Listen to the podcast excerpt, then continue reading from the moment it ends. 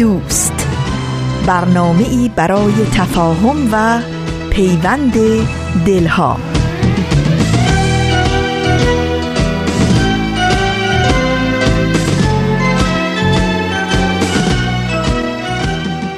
با سمیمانه ترین درودها از افقهای دور و نزدیک به یکایک شما شنوندگان عزیز رادیو پیام دوست. در هر شهر و دیار و گوشه و کنار این گیتی پهناور که با برنامه های امروز رادیو پیام دوست همراهی می کنید امیدواریم دلشاد و تندرست باشید و روز و روزگار به کامتون باشه. نوشین هستم و همراه با بهنام پریسا و دیگر همکارانمون میزبان پیام دوست امروز. شنبه بیستم بهمن ماه از زمستان 1397 خورشیدی برابر با نهم ماه فوریه 2019 میلادی رو درگاه شمار ورق می‌زنیم و آن 18 نفر ورقی از خاطرات و پندها و پیمانها بخشهایی هستند که در این پیام دوست تقدیم شما می‌کنیم. امیدواریم با برنامه های امروز رادیو پیام دوست همراه باشید و از شنیدن اونها لذت ببرید.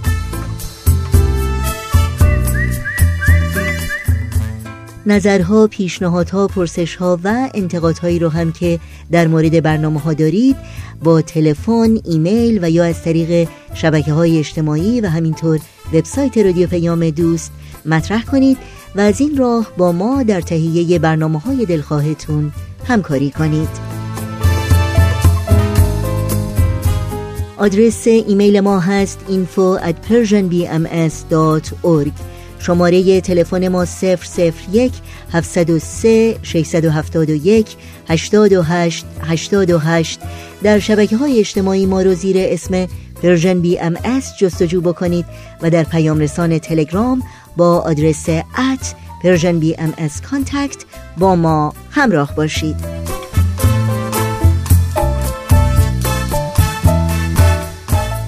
شنوندگان عزیز رادیو پیام دوست هستید. با ما همراه باشید.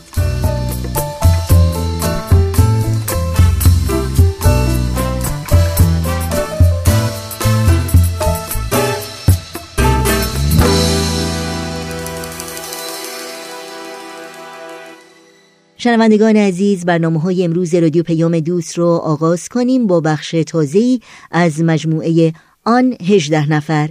یعنی اولین هجده نفری که به سید باب بنیانگذار آین بابی و مبشر آین باهایی ایمان آوردند و پیام او را منتشر کردند. از شما دعوت می کنم با هومن عبدی و استاد خورسندی در برنامه این هفته آن هجده نفر همراه باشید.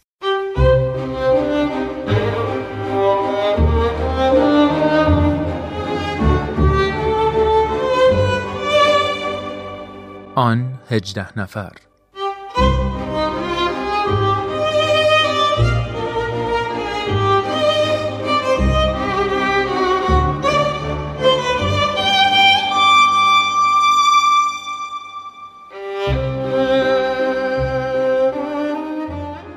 دوستان خوبم خانم ها و آقایون وقتتون بخیر. خیلی خیلی خوش اومدید به قسمت دیگه از مجموعه برنامه های آن 18 نفر. برنامه ای که تلاش می‌کنه مروری بکنه بر شرح احوال و افکار 18 مؤمن اولیه به حضرت باب. طبق روال هفته های گذشته در خدمت جناب وحید خورسندی عزیز هستیم و به اتفاق برنامه امروز رو تقدیم حضورتون می‌کنیم.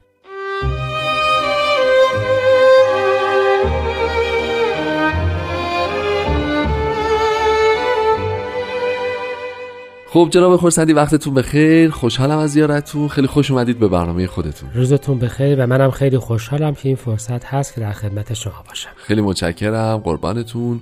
همونطور که به خاطر دارید ما هفته گذشته در مورد ماجرای بدشت صحبت کردیم. علاوه تاریخی بررسی کردیم که چه اتفاقی افتاد چه آدم های اونجا بودن چی شد چیا گفته شد چیا دیده شد چه اتفاقاتی افتاد. متفق می‌کنم که بعد نیست یه مقدار بیشتر به لایه های عمیقتر و درونیتر بدش تو این برنامه بپردازیم. پایان برنامه هفته گذشته شما نکات خیلی مهم و جالبی اشاره کردید. خیلی خیلی تو ذهن من مون از جمله اینکه یادتون باشه فرمودید که چیزی شبیه به تغییر قبله در اسلام بود. یعنی واقعه تا این حد تاثیرگذار و مهم بود. از یه طرف ما می‌بینیم کسی مثل طاهره رو اونجا داریم که خودش در دنیای اسلام اون زمان قطبی بوده. صاحب سخن بوده و در واقع وزنه بوده لحاظ مذهبی. از یه طرف حضرت بهاءالله رو اونجا داریم که خب دیگه توضیح بیشتری فکر نمی‌کنم لازم باشه بگیم. از یه طرف جناب قدوس حضور دارن با اون سابقه با اون درجات با اون مقام و اتفاقاتی که اونجا میفته و ماجرایی که شکل می‌گیره. بنابراین می‌خواستم خواهش بکنم که اگه موافق باشین امروز یه مقدار بیشتر در مورد خود خود اون ماجرا در مورد اون اتمام حجت در مورد اون برگ خوردن جدید تاریخ در مورد این رویه‌ای که شاید بگیم از اون روز عوض شد اون نقطه عطفی که اون روز گذاشته شد و تاثیراتش که اتفاقا هفته پیش به درستی باز شما اشاره فرمودید که تا هنوز که هنوزه هنوز هست و این درگیری و این بحران و این تفکرات و این تفسیرهای مختلف راجع به ماجرا هنوز استمرار داره و موضوع ذهنی خیلی از آدم هست ببخشید خیلی صحبت کردم خیلی این شاخه به اون شاخه پریدم. ولی خلاصش اگه بکنم می‌خوام خواهش بکنم اگه موافق باشین یه ذره بیشتر راجع به این ماجرا صحبت بکنیم و تحلیلش بکنیم.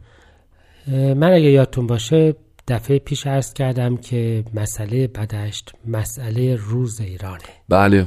یعنی هنوز که هنوزه دقیقا. این سالات و اون دقدقه ها و اون پاسخ ها و اون ابهامات, ابهامات هنوز همچنان هم هست و شاید بشه تکمیلش کرد که وقایعی که همراه یا بعد از بدشت هم افتاد تقریبا خطوط اصلی تاریخ ایران رو روشن کرده یا نمونه ای از آن چیزی است که ما در دوره های بعد از اون به روش های مختلف دوباره تکرار کردیم و شاید پاسخی ازش هنوز هم نگرفتیم. خب برگردیم به وضع بدشت. ارز کردم که بدشت القای احکام دیانت قدیم رو بیان کرد.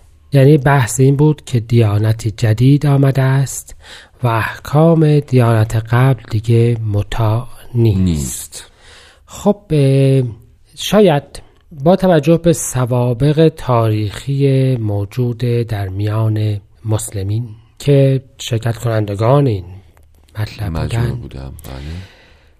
بله. معنای الغای احکام در ذهن بسیاری از دشمنان اقلا معنای الغای اخلاق هم داشت.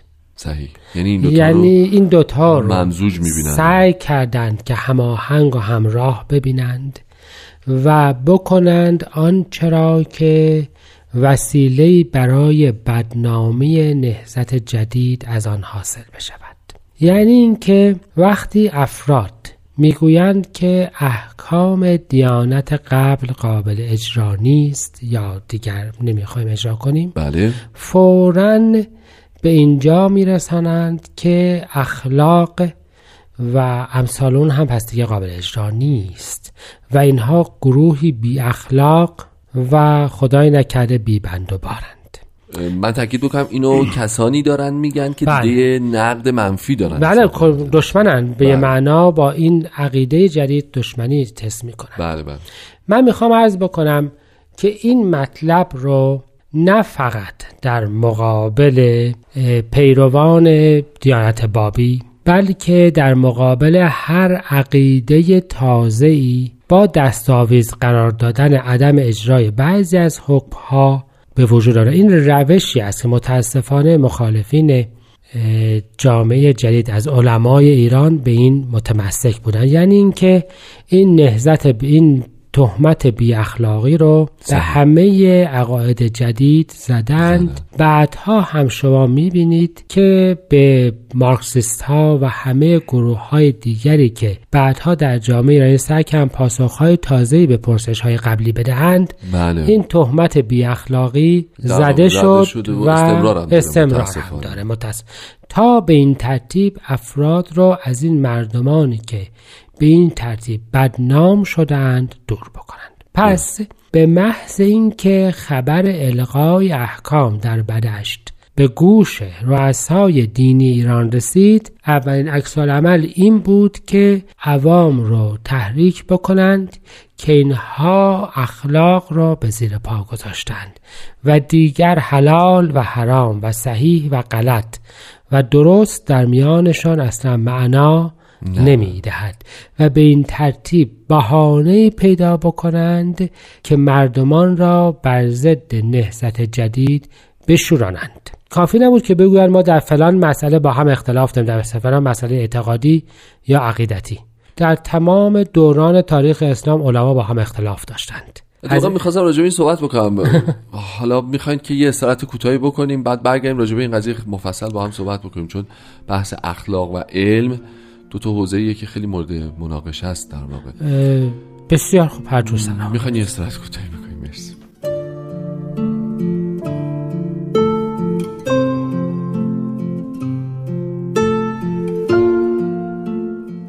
حضرت شوقی ربانی ولی امر دیانت بهایی درباره واقعه بدشت چنین می‌فرمایند در همان هین که اصول و مبادی ظهور جدید از قلم شارع مجید در جبال آذربایجان تنظیم می گردید حلول دور اعظم با تشکیل اجتماعی بزرگ از دوستان و محبان پرشور و هیجان امرالله در حوالی مازندران ابلاغ و مقاصد و معارب حقیقیه آن علا رؤوس لشهاد واضح و آشکار گردید.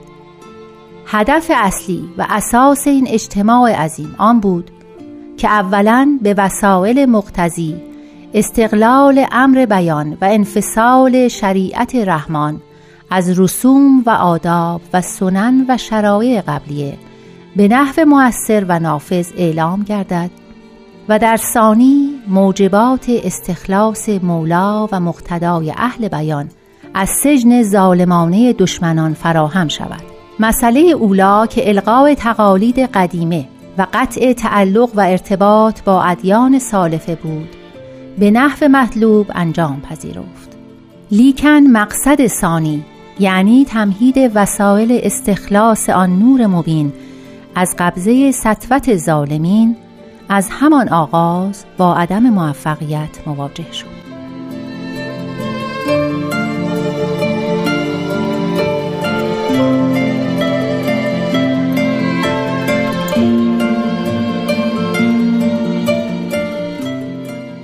خب ممنون دوستان عزیز که همراه ما هستید. جناب خورسندی ما این بحث رو داشتیم که شما فرمودید که لحاظ اخلاقی سعی می‌کنن متهم بکنن و سعی می‌کنن تهمت هایی بزنن که جایگاه رو در واقع در ذهن مردم خراب بکنن. نکته خیلی مهمی هم اشاره کردید که بین علما همواره درگیری خب بوده است. مطمئن می‌خواستم اینو بپرسم. آیا این درسته که این یه روشیه به خاطر اینکه چون جایگاه علمی طبیعتا پیش عامه مردم خیلی جایی نداره و مردم بدن عامی جامعه خیلی سر در نمیارن ازش. اما قضای اخلاقی همیشه تو جامعه ما پررنگ بوده دیگه. بله ببینید بحث ببینید واقعا این که آیا جسد هوورقلیایی می‌خواد مجازات بشه یا جسد ظاهری؟ بله. برای اکثر مردم واقعا مطلب مورد بحث نیست. اما اینکه آیا مالکیت افت و اسمت بله. و امثال این در خطره یا نه اون وقت دیگه مسئله جدیه. بله. به همین جهت همیشه متاسفانه رؤسای دینی در ایران سعی کردند که مخالفین عقیدتی خودشون رو به های اخلاقی متهم, متهم بدارن. درست. و کشف حجاب در جامعه قاجاری بابی دستاویز بسیار جدی شد برای این مطلب. بله. یعنی شما ملاحظه می کنید که جماعت موجود در بدشت هنوز فاصله چندانی از اون پیدا نکردن و داشتند سرودخانان و شاد از اینکه دنیای جدیدی پیدا شده است.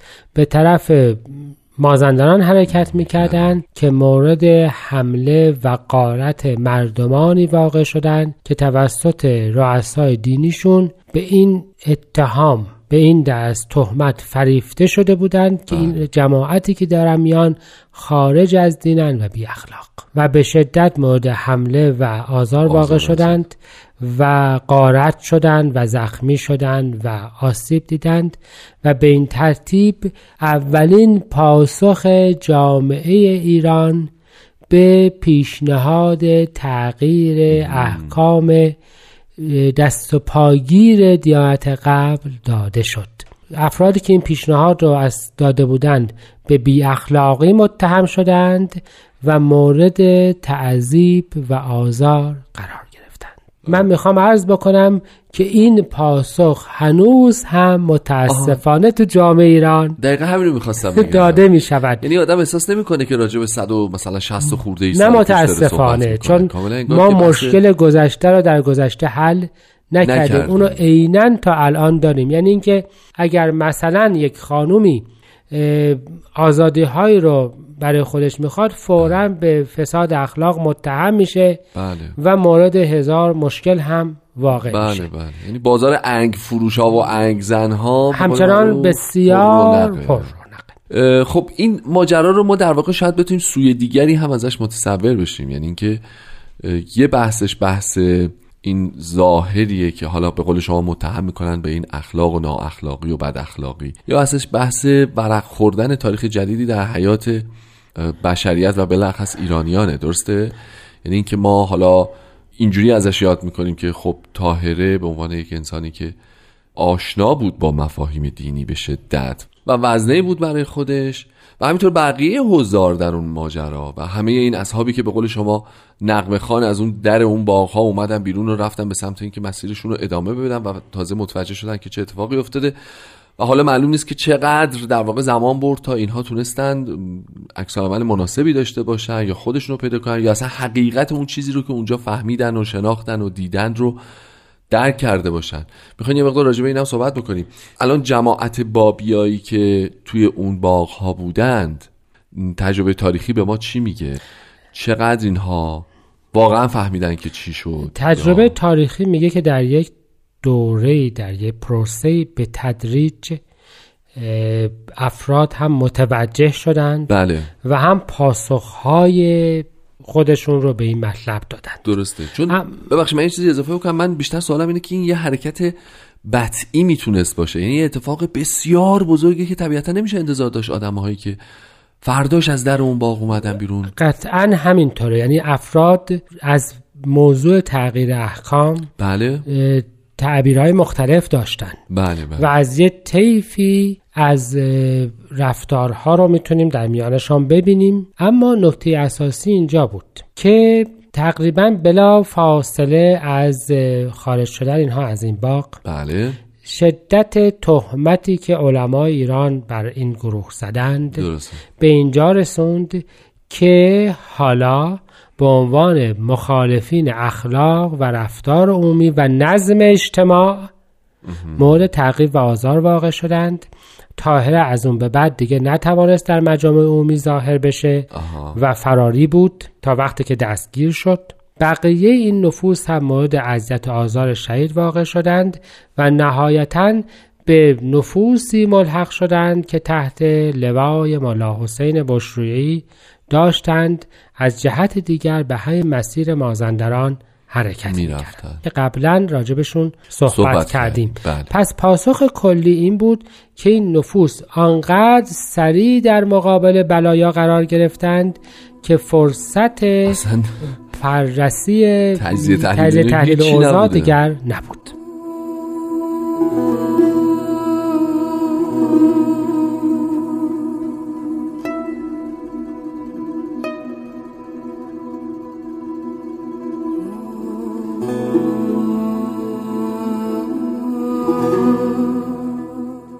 خب دوستان عزیز همچنان با برنامه آن 18 نفر همراه هستید.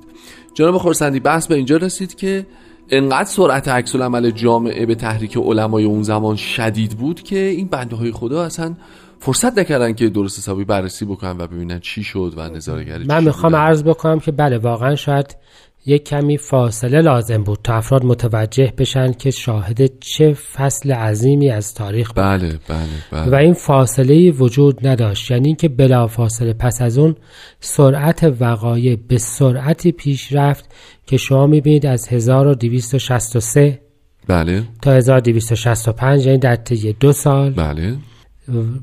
تقریبا تمام ایران به بابی کشی مشغول بودند.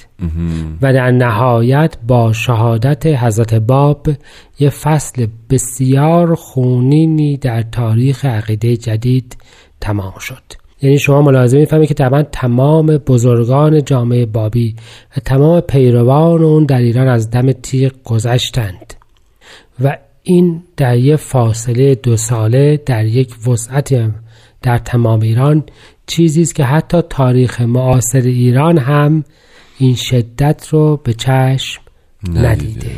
حتی وقایعی که الان بسیار مشهوره مثل از بین بردن مخالفین سیاسی در دهه های شست وسعتش به اندازه اون دوره در ایران نیست. نبوده. دقیقا.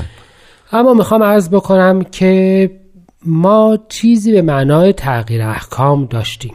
صحیح. اما فرهنگی در میان همه این افراد بود و فرهنگ همیشگی جامعه بشری بوده است و شاید اصلی ترین تفاوتی هست که یک دیانت می‌تواند ایجاد بکند و آن ایجاد نشده بود و آن این بود که در مقابل ظلم باید چه کرد. خیلی سوال مهمیه به خصوص تو اون دوران که این سبقه اسلامی وجود داشته بود سبقه جهاد و- بوده سبقه دفاع دقیقاً. مثلا سبقه این بود که تازه حق را باید به زور هم پیش برد بله چه بله، برسه به بله. اینکه ازش دفاع کرد ولی در اصل این مجموعه باعث شد که یکی از پاسخهایی که به طور دائم در جامعه ایرانی تکرار شده است شکل بگیرد که گروهی که محق است و مظلوم باید که در دفاع از خود ولو حتی با خشونت اقدام بکنه. اقدام بکند.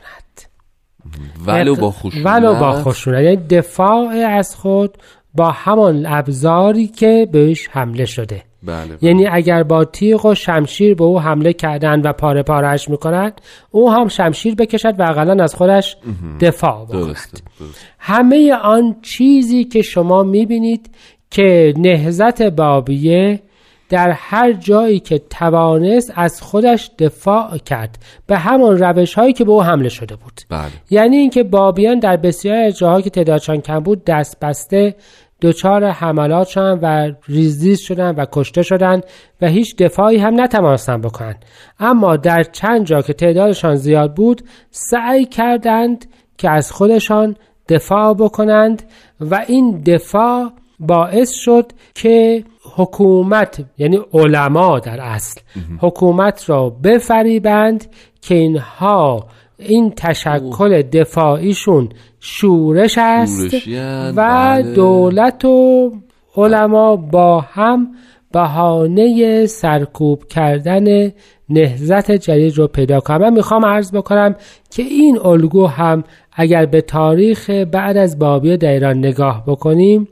تکرار شده. است یعنی گروه های را آنقدر تحت فشار قرار دادند تا به خشونت از خودشان دفاع کنند و بعد به عنوان شورشی به عنوان آسی از بینشان بردند. بله. من فکر می‌کنم که احتیاج به مثال تاریخی نداشته باشه. شنوندگان ما می‌تونن خودشون بله موارد متعددی رو متعددش تو ذهن بررسی تو بکنن. ذهن بررسی بکنن. دقیقا. پس به این ترتیب هست که شما می‌بینید که واقعی بدشت به نبردهای دفاعی بابیه در قلعه شیخ تبرسی در زنجان در نیریز نیریز، بله. منتهی شد. بله. یعنی اینکه این افراد وقتی که دیدن هیچ کس به حرفشان گوش نمی‌دهد بله. و جانشان در خطر است سعی کردند از جانشان دفاع دفاع کنند کنن و به سوء نظر رؤسای دینی انگ شورشی هم به انگ خارج دین ضد اخلاق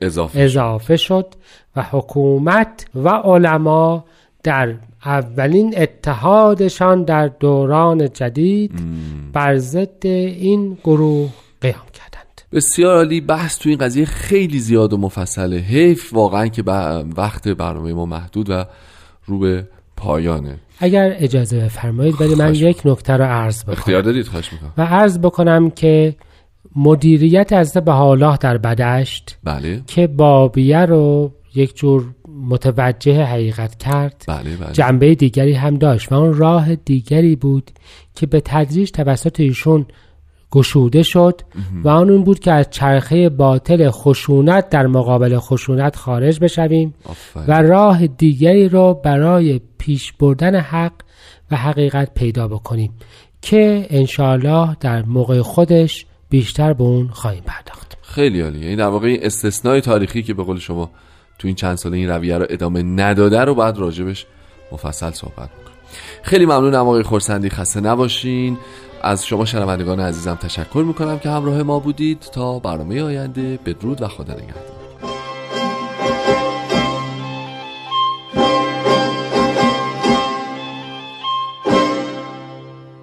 با رادیو پیام دوست همراه هستید و بخش تازه رو از مجموعه آن هجده نفر شنیدید.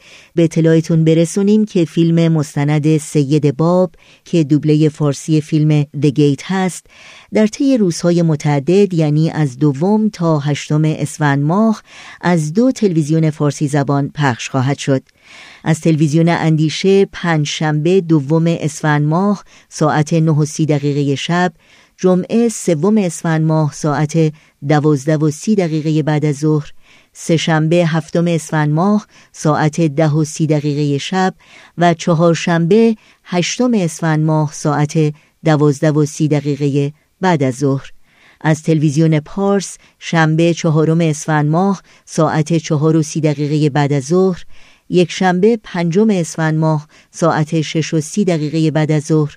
دوشنبه ششم اسفند ماه ساعت شش و سی دقیقه بعد از ظهر و چهارشنبه هشتم اسفند ماه ساعت چهار و سی دقیقه بعد از ظهر.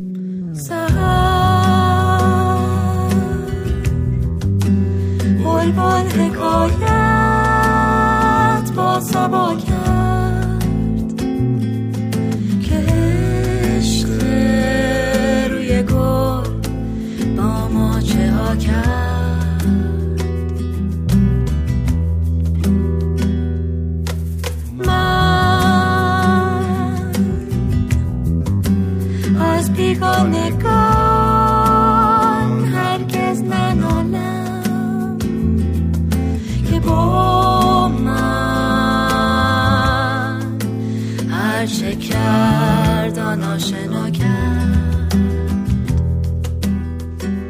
شنوندگان عزیز همینطور که در روزها و هفته های گذشته شنیدید اپلیکیشن و یا اپ جدید سرویس رسانه فارسی بهایی آماده است و شما می‌تونید با مراجعه به Google Play و یا Apple Store این اپ رو بر روی های هوشمند خودتون نصب بکنید و با همه برنامه های رادیو پیام دوست و برنامه های تلویزیونی کانال نوین TV و کانال آیین بهایی همراه باشید. و برای اطلاعات بیشتر می‌تونید به وبسایت ما www.persianbahaimedia.org مراجعه کنید. و حالا این شما شنوندگان عزیز رادیو پیام دوست این سهیل کمالی و این هم ورقی دیگر از مجموعه ورقی از خاطرات با هم بشنویم. ورقی از خاطرات. شما می‌تونید بخش های مختلف این برنامه رو در تارنما، شبکه های اجتماعی یا تلگرام Persian BMS دنبال بکنید.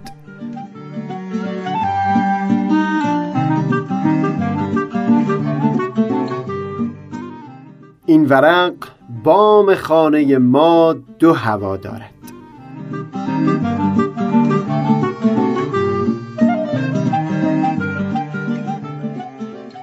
قبلا یک بار دیگه همینجا تعریف کردم که با عده از دوستان قرار گذاشته بودیم در مورد نقش و موقعیت زنان در چند کشور مطالعات مفصلی داشته باشیم.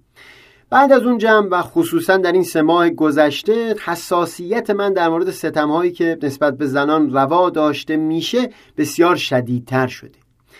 از اثر همون مطالعاتی که داشتم یک بار وقتی می‌خواستم در سخنرانی که در حضور عده زیادی از هموطنان داشتم به یک دو نمونه ای اشاره بکنم با اینکه کلا انسان شادی هستم و هم زیاد میل ندارم در جمع ها از اندوه چیزی بگم ولی نتونستم موقع صحبت در اون جمع جلوی اشکام رو بگیرم. همون دوره با چندین نفر از دوستانم از میون دخترها و زنها زیاد طرف صحبت می شدم در مورد نمونه های از این ستم ها که از چشم جامعه دور مونده. نمونه ها یکی یا دوتا نبودن و در بسیاری مواردی که برمیشه مردن خود من هم متهم بودم. یکیشون تعریف می‌کرد که شخصی از دوستان وقتی می‌خواست توانایی های این دختر رو ستایش کنه به پدرش گفته بود مرحبا بر شما واقعا یک مرد تحویل جامعه دادید. یا یکیشون در میون صحبت ها می‌گفت موردهای زیادی رو نگاه کن که وقتی حرف از شجاعت هست از مرد بودن یک شخص میگن. و وقتی حرف از ترس و برخی صفتهای منفی دیگه هست حرف از زن هاست به عنوان مثالی برای اون صفتهای ناپسند. شاید مبالغه به نظر بیاد اما من بعد از شنیدن این حرفها از حدود سه ماه پیش لیستی برای خودم درست کردم که بعد از صحبت با هر یک از این دوستانم چیزهایی رو به اون لیست اضافه می کردم تا از اون به بعد از به زبان آوردنشون پرهیز کنم. رفتارهای اشتباهی هم به لیست اضافه شدن که تا پیش از اون بارها مرتکب اونها شده بودم.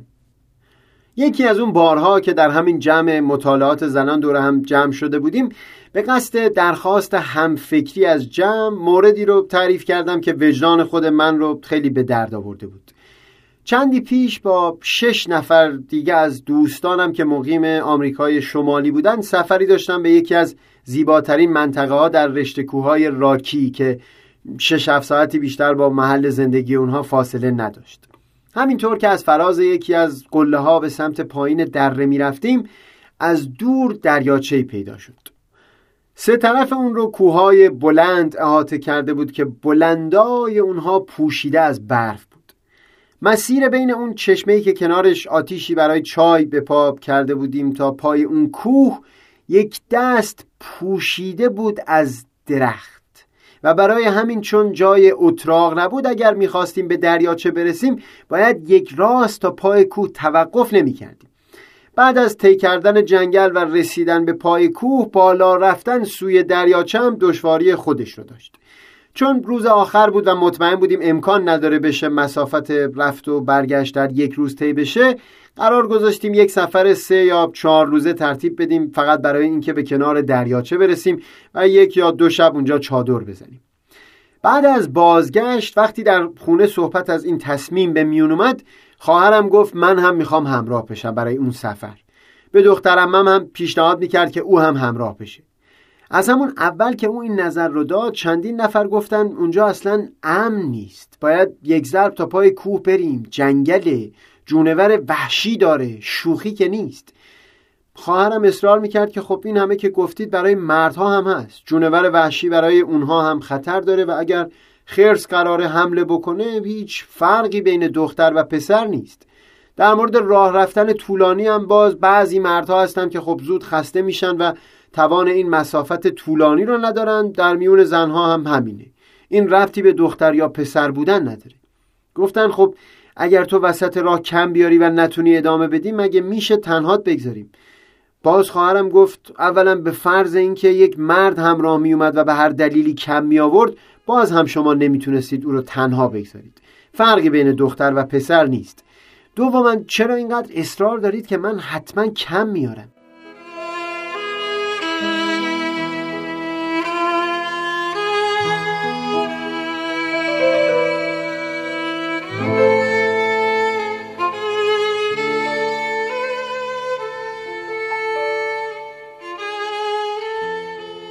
بعد از اینکه خواهر من از جمع رفته بود باز اصرار اون گروه بر همین حرفایی بود که او به اونها پاسخ داده بود. در جمع مطالعات زنان این مسئله رو مطرح کردم و توضیح دادم که افراد گروه سه تاشون من و برادرم و پدرم بودیم و یکیشون همسر دختر امم با سه دوست صمیمی دیگه. یک دو نفر از خانم های جمع نظرشون این بود که خب افراد گروه نگران سلامتی و ایمنی خواهرت و دختر امت هستند. و بعد پیشنهاد کردم برای اینکه به او هم ستم نشده باشه خوب یک چالش مشابهی رو در همین کوههای اطراف اینجا انتخاب بکنید که امتر باشه. و ببینید آیا می‌تونه از پس اون بر بیاد یا نه. اگر تونست دیگه نباید پیوسترش به جمع مانعی داشته باشه. گفتم این فکر از ذهن خود من هم گذشت اما مشکل من این بود که می‌دیدم اگر یک مرد سی ساله که ما هیچ اطلاعی از توانایی یا ناتوانیش نداریم میومد و می‌گفت دوست داره همراه ما بیاد آیا ما باز هم از او می‌خواستیم که باید امتحان پس بده؟ با این امتحان حس من اینه که در این مورد گویی خود این شخص به مسلحت خودش آگاه نیست و بهتره که ما به جای او تصمیم بگیریم. بعد از یک ساعتی بحث وقت به پایان رسید و ما هنوز به هیچ نتیجه ای نرسیده بودیم. بعضی تاکیدشون همون حس نگرانی بود که حضور خواهرم و دخترم هم در کوهستانی که ناآشنا بود برای گروه می آورد و بعضی هم نالشون همون نابرابری و تبعیض و کلا سنگینی مفهوم امتحان کردن بود. طرف شب به دفترم که سر زدم اندیشه چندان جدیدی نداشتم که اضافه کنم. اما دست کم ده صفحه نوشتم درباره اینکه فکر کردن و حتی ایمان داشتن به یک استاندارد عالی اخلاقی دشواریشون زمانی آغاز میشه که تو بخوای در مورد همین مسائل زندگی روزمره اون استاندارد رو به مرحله عمل در بیاری و خلاف اون رو مرتکب نشی.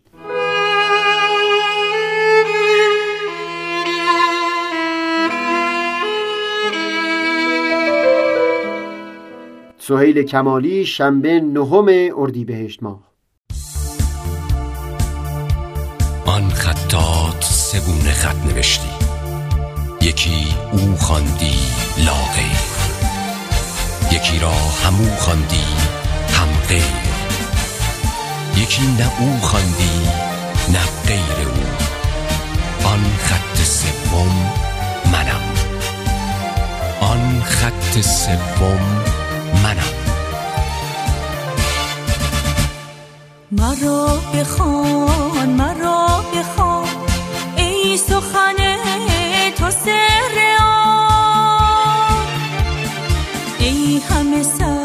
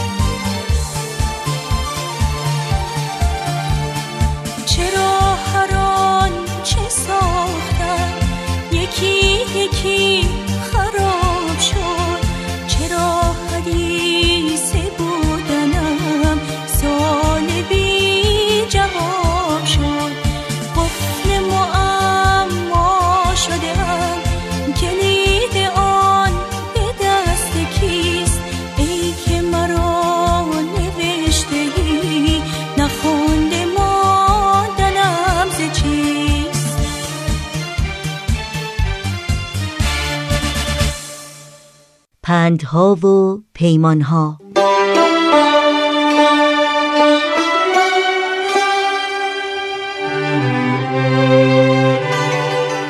محمد رضا شفیعی کتکنی پژوهشگر، نویسنده و شاعر معاصر ایران زمین در مهر ماه 1318 خورشیدی در کتکن نیشابور به دنیا آمد. هرگز به دبستان و دبیرستان پا نگذاشت اما ادبیات، فقه و کلام و اصول رو در نزد پدر و اساتید دیگر آموخت. در جوانی با تشویق بسیار در کنکور دانشگاه شرکت کرد و موفق به کسب رتبه اول شد. مدرک کارشناسی در رشته زبان و ادبیات فارسی رو از دانشگاه فردوسی مشهد و مدرک دکترای خود را از دانشگاه تهران کسب کرد. سرودن شعر را در جوانی آغاز کرد و در کوچه باغهای نشابور اولین دفترچه شعری است که از او منتشر شده است. سبک اشعارش الهام گرفته از سبک کلاسیک و سبک شعر نو نیما یوشیج پر از روح و پر از احساس پر از پندها و اندرسها پر از گوشه ها و کنایه هایی است که محمد رضا شفیعی کتکنی از تأمل در محیط و اجتماع اطراف خود بازتاب می دهد و عشق و دلبستگیش به ایران، فرهنگ ایرانی و به خصوص خطه خراسان را با تار و پود اشعارش در هم می آمیزد. زمزمه ها، شبخانی، از زبان برگ، بوی جوی مولیان، از بودن و سرودن، مثل درخت در شب باران، صور خیال در شعر فارسی، موسیقی شعر و با چراغ و آینه از جمله آثار برجسته و شناخته شده محمد رضا شفیعی کتکنی است.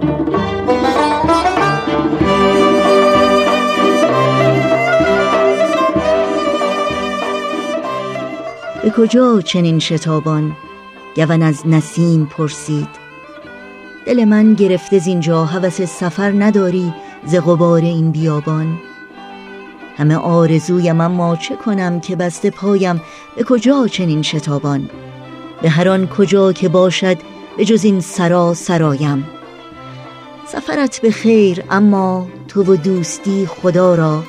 چو از این کویر وحشت به سلامتی گذشتی به شکوفه ها به باران برسان سلام ما را.